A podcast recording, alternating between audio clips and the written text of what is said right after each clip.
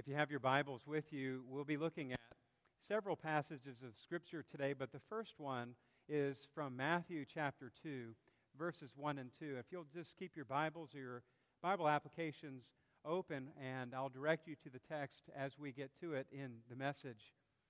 Uh, but while you're finding your place in Scripture, just uh, take a look around the sanctuary and not only see the beautiful people around you, but also the beautiful decorations that adorn the sanctuary. Last Monday evening, several people gathered and decorated, and we thank you, all of those who took part in that. And it reminds me of about a year ago, and the pastor search team members will vividly remember uh, this time. But Melanie and I came as a couple to see the campus of Huguenot Road Baptist Church for the very first time. During the interview process, I had been here a number of times to meet with the team, but Melanie had not yet seen the inside of the campus. And on that night, when she and I both uh, came, we gathered first here in the sanctuary, and it was decorated just like this. And the lights were dim, it was in the evening, and it was breathtaking. Now, when you're trying to sell the church on the pastor, Ray Parker, the chairman of our team, knew exactly what to do to create an atmosphere that we would sense the presence of God. And Ed Lohr led the prayer with the search team and Melanie and me and this morning I was reflecting back on my journal entry after that time, and I actually had Ed's name in my journal and how meaningful his prayer was, and how instrumental that time of prayer and being in this beautiful sanctuary uh, led us to where we are today, to receive the call as pastor and family here at Huguenot Road Baptist Church. So, Advent season has a very uh, uh, specific and, and dear meaning to us as we have come to this place to serve. And I imagine that it has some very significant meaning for you as well. Each of you has a different kind of memory during this season as part of this great church. And so we're delighted to be here, and I pray that I will never take for granted being in this place, and I pray that we will never take for granted being part of this wonderful church family. It's a great place to be. If you're a guest with us, I'd love to talk to you more about what God is doing here and look forward to seeing you after worship service out in the narthex. As we focus in on God's Word today, a man named Robert Webber had a tremendous influence on the world of worship. Philip, I'm sure you're very familiar with Robert Webber. He has passed on now. He was a prolific writer and seminary professor in the area of worship and ministry. Diagnosed with pancreatic cancer in 2006, he spent the final year of his life writing a book entitled Ancient Future Worship, the culmination of his life's work. Webber argues that the modern church has programmed worship based on the church's wants and desires, or its own traditions and its own styles and preferences, and argues that that has left the worshiper hungry for something much more. He writes that the church needs to get back to its ancient roots to recover, quote, the ancient content of worship, meaning word, and table. Word and table. He says this happens when we actively remember and participate in God's story. The story is remembered through scripture reading and preaching, and the story is anticipated through table. Next Sunday, we will gather and break bread together. We will celebrate the table of the Lord. Webber reminds us of a picture many of you have probably seen that captures the divine and human substance of worship. It's Michelangelo's depiction of God reaching out to man and man reaching out to God. The fingers of both nearly touching. And this is painted in the Sistine Chapel in Rome. Some of you perhaps have been there or seen part of this painting. This is just part of the greater painting. Webber writes The two fingers say it is God who first initiates a relationship with us, but people must respond. And that worship is the story between the two fingers. He says it is the story of how God and man, once united in the garden but now separated by the fall, express their union. For Christians, this is the story, this story of the in between is the story of God's Son, Jesus of Nazareth, who through his death on the cross reestablished the union that had been broken between God and man. When we worship, we engage in this relationship between the God who is always seeking us, the God who revealed himself in the form of a baby and willingly gave his life on the cross that we might have life to the full. As we worship together in Advent, I pray that these services will be very rich and meaningful to you, and that you will be able to engage through the Word and through the table and through the story of Christmas, and perhaps meet God again for the very first time. Advent means to come. It's from Latin, which means to come. We have come to worship. You have come to worship today. You have physically made the effort to be here, to physically engage in worship, in that relationship between the God who initiates and we who respond. You have physically positioned yourselves to be a part of that story. And I believe you're living out what Jesus said in Matthew 18 where two or more come together in my name, there I am with them. Today's sermon text from the first part of the story of the Magi or the wise men is in Matthew's gospel. And we won't go through that whole story today, but rather we're going to focus just on what the Magi did when they saw the star.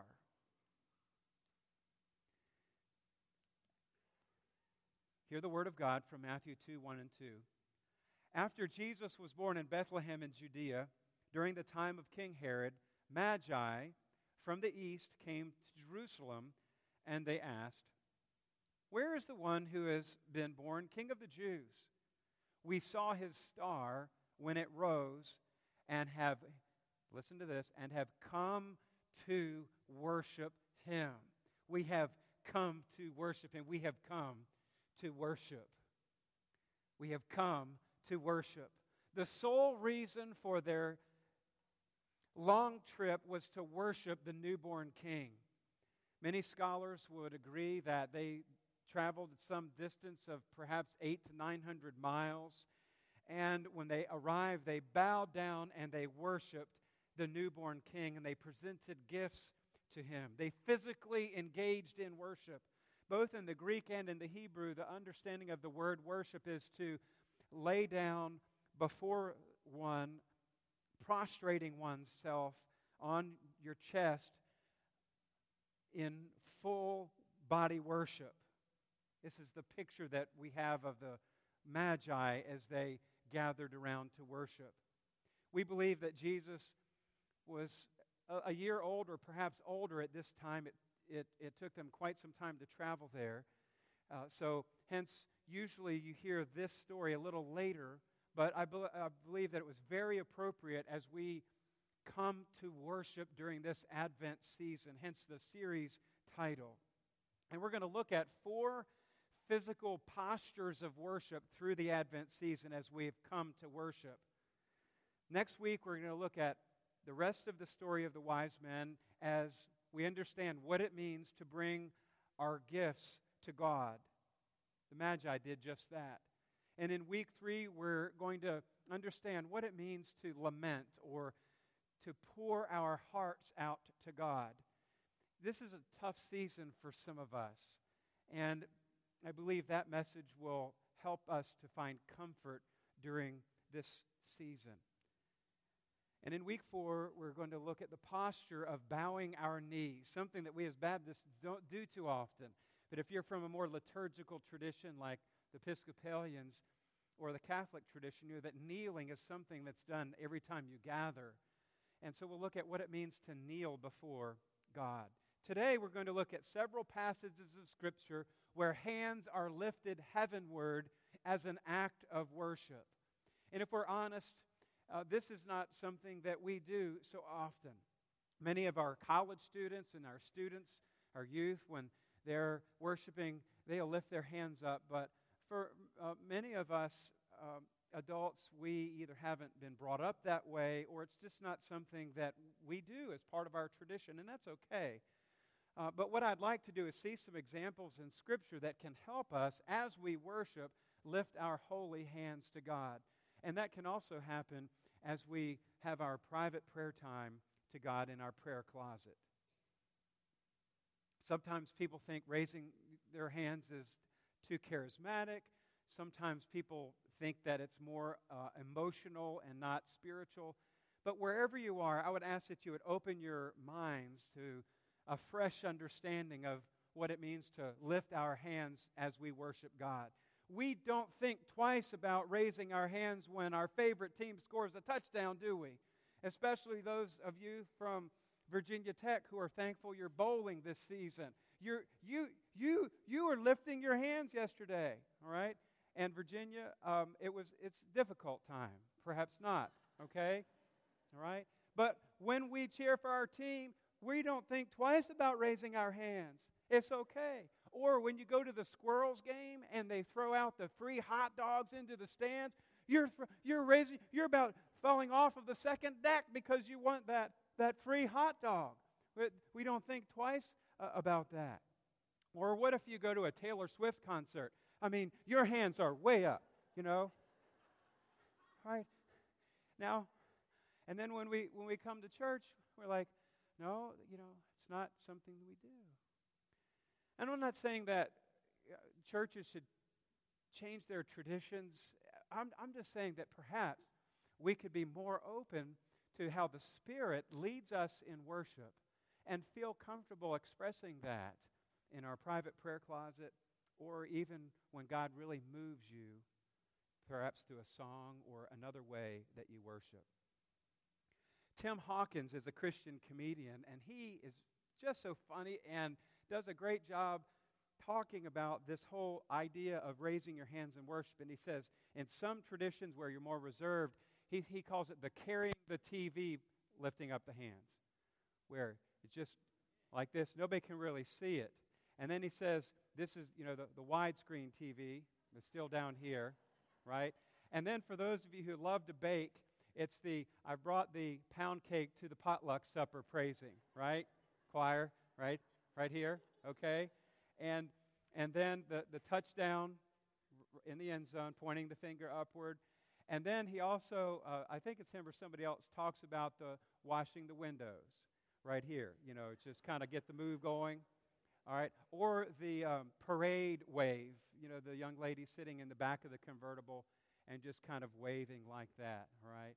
Uh, all in between, different ways that uh, people lift their hands uh, to God. It's a way that we acknowledge that God is worthy of our worship.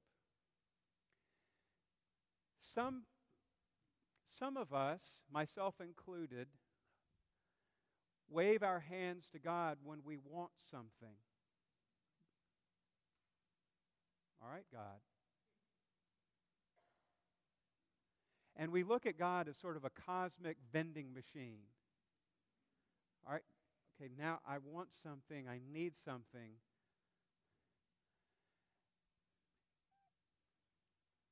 Our culture's got that wrong. We lift our hands to God as a response to the God who initiates worship, who initiates relationship. Just as you saw in the painting by Michelangelo earlier in the service, it is God who initiates and we respond And when we lift our hand to God, may our response be a genuine response to bring all that we have and all we are to worship. So, our key thought for today is that lifting our hands is one of several postures of worship. It's something that we can physically do. And lifting one's hands is a, was in Scripture and is today a response to God's presence. Jesus said, Love the Lord your God with all your heart, with all your mind, with all your soul, and with all your strength. The strength part, strength worship, is when we physically engage in a posture of worship, and one of those happens to be the lifted hands. And we'll look at four of those ways uh, as we seek to grow in our understanding of worship. First, if you're taking notes, we lift our hands to show our love to God. God, I love you. God, I love you. I worship you and I adore you. Psalm 63, verses 1 through 4. You, my God, you, God, are my God. Earnestly I seek you. I thirst for you. My whole being longs for, for you. In a dry and parched land where there is no water, I've seen you in the sanctuary and beheld your power and your glory. Because your love is better than life, my lips will glorify you. I will praise you as long as I live, and in your name I will lift up my hands. So, as you read that scripture, perhaps you'll take your sermon notes this week, and in, in your own study, you just lift your hands when you read that passage. This is David writing, and we believe that he was fleeing from Absalom, his son. You know, Absalom had turned on his father and get, David came to a crisis of belief and raised his hands to express his love for God. And I believe more than love, perhaps David was saying, God, I'm just uh, giving you the victory here, but also surrendering myself because the uplifted hands are a sign of victory and also a sign of total and complete surrender to God. If, if you're a, a believer, you might reflect back to the time that you totally surrendered your life to God. Maybe it was in vacation Bible school when you were a child. Maybe you went on a youth retreat and God moved in your heart and you said yes and you surrendered yourself and give God the victory at that time. Or maybe, like uh, Paul the Apostle, you were an adult, young adult, or an older adult when you came to know the Lord as your Savior. However, that happened, you can imagine back saying yes to God and uplifting your hands to show Him your love. Another way that we lift our hands to God is to reach out to God. Not that we want something, but we're reaching out because we need Him. We need God. James writes, Draw near to God, and God will draw near to you or come near to you. And I believe that with all my heart. The picture that I have in my mind is when my daughter Isabella was little. Now she's 11, and I can't do this as much anymore, but when she was little and we would go to the beach, uh, she would love to go out into the waves when they were crashing in, and I uh, would get her by the two hands, and she'd be down in front of me, and then the waves would come, and I would pick her up, and her feet would go over the wave, and I would bring her back down, and she would, she would, do it again, Daddy, do it again. And over and over again, I would lift her up over the crashing waves. Um, she would reach out to me when the wave would come. She knew that I would pick her up, and she knew that I would not drop her.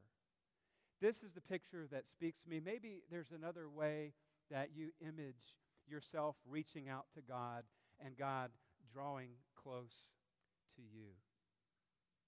God never grows weary of reaching out to us. The third way we lift our hands is as an offering of praise. An offering of praise. Psalm 141, verses 1 and 2. I call you, I call to you, Lord, come quickly to me. Hear me when I call you. May my prayer be set before you like incense like incense in the tabernacle. May the lifting up of my hands be like the evening sacrifice. May, may our lifting of hands, may our physical posture of worship be just as good as the evening sacrifice. That we humble ourselves as living sacrifices as we respond to God's initiative. That's a wonderful way that our uplifted hands are an offering to God, saying, Here I am, God. Send me. Perhaps David was at a low point in his life when he wrote that. Perhaps he was saying, God, I offer myself to you not because of what I see, but because of how you are. And then, fourth, if you're taking notes, we lift our hands in life's battles.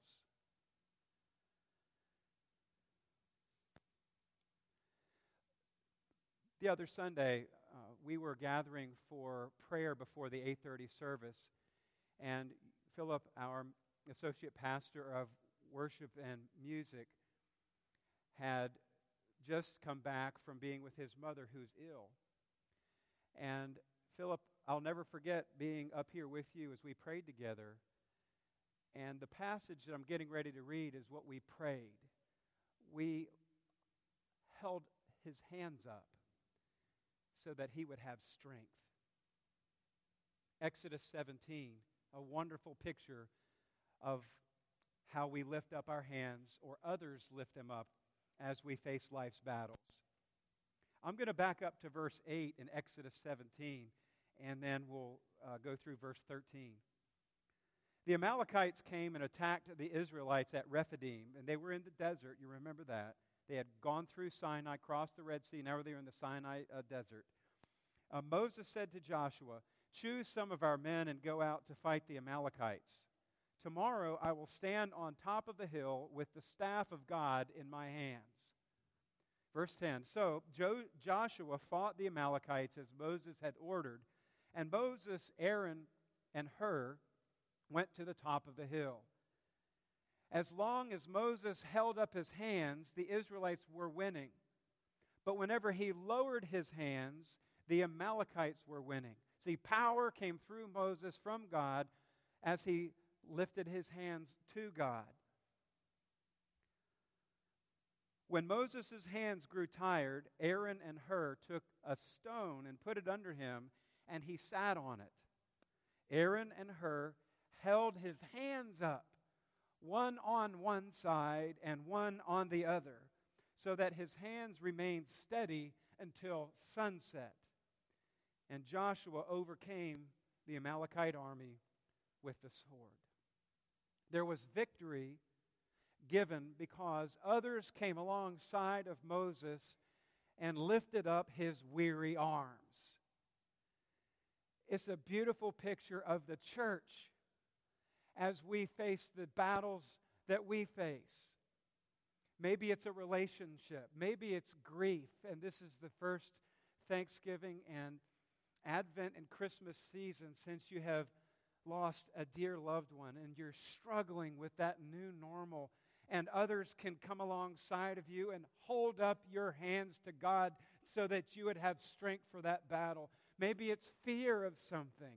Maybe it's an addiction and you're struggling in some way. Maybe it's your marriage. Maybe there's depression or anxiety and you feel so alone in that and you need somebody in the church who identifies with with your struggle to come alongside, or maybe you just have to share that with somebody close that they can hold your hands up to God, that you would have power to face that battle. Maybe it's your health. Maybe you just got some bad news, or maybe you're going through a time of treatment and you need somebody to come along and lift your hands up to God. Maybe you're struggling financially. Maybe it's your work. Maybe you're looking for a new job or you're trying to find one to pay the bills. God gives power to us through others who come alongside in the church and lift up our weary hands. Together we uphold one another. Together we raise our hands to God. Jesus again said, Where two or more are gathered in my name, there I am with them. With raised hands, we surrender our battles to God and we claim the victory that has already been won through Christ Jesus, who gives us hope. God meets us right where we are, and all God wants is to be the Lord of our lives. This past week, our family traveled to South Carolina to spend Thanksgiving. We stayed at Melanie's mom's house, and Melanie's mom fed us like there was no tomorrow. And we arrived back home yesterday. But on uh, feeling kind of guilty about the extra serving of sweet potato casserole with all the trimmings on top, and the stuffing, and the turkey, and the Oreo pie, I went for a run Friday morning. And as I came down a hill and approached an intersection, I came up to a stop sign and remember, I've known Melanie 30 years. We met in 1985 in college. So I've been traveling to her home for 30 years. We've been married 25 of those. But I never knew the road that I turned down. I just knew to go to her house, right? I never knew the name of the street. To go to her house was Lordship Lane. She lives on Denbeck. But I came up to a stop sign. It was a T intersection, and there the stop sign was, and on the same pole was Lordship Lane.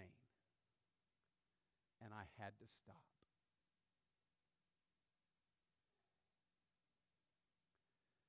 Because God desires to be the Lord of my life. I don't always live that way. I've been missing that street sign for 30 years. I'll never miss it again. God wants you and me to raise our holy hands to Him. He wants to be Lord of our lives. He wants us to love Him. He wants us to reach out to Him in need, not as a cosmic vending machine, but in our needs, the desires of our heart. He desires that we would be an offering, and He desires that we would give Him the battles and allow other people to come alongside and lift up our holy hands, that we would have victory in Jesus and say, I surrender all to you. Is Jesus Christ the Lord of your life? If you're a believer in Christ like I am, and maybe you need a reminder, as I had the other day, coming to a stop sign and to acknowledge God's lordship over whatever your situation is and over your life.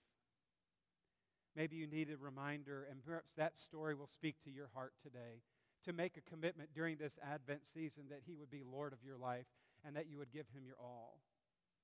Or maybe you're not a believer in Christ and you're here and you're kind of checking out Christianity, and today's message has spoken to you, and you would say, You know, I, I need to take that step of faith. I need to invite Jesus Christ to be my Savior and Lord, and I, I need to go ahead and surrender to baptism and live the life that God desires for me to live. I hope that you'll respond. Maybe you just stay right where you are in your seat as we're singing and you'll speak to me or one of our staff afterward. Or if you feel so led to come during the song to make a public profession of whatever that decision is, we invite you to come today. Our song of response is Come Thou Long Expected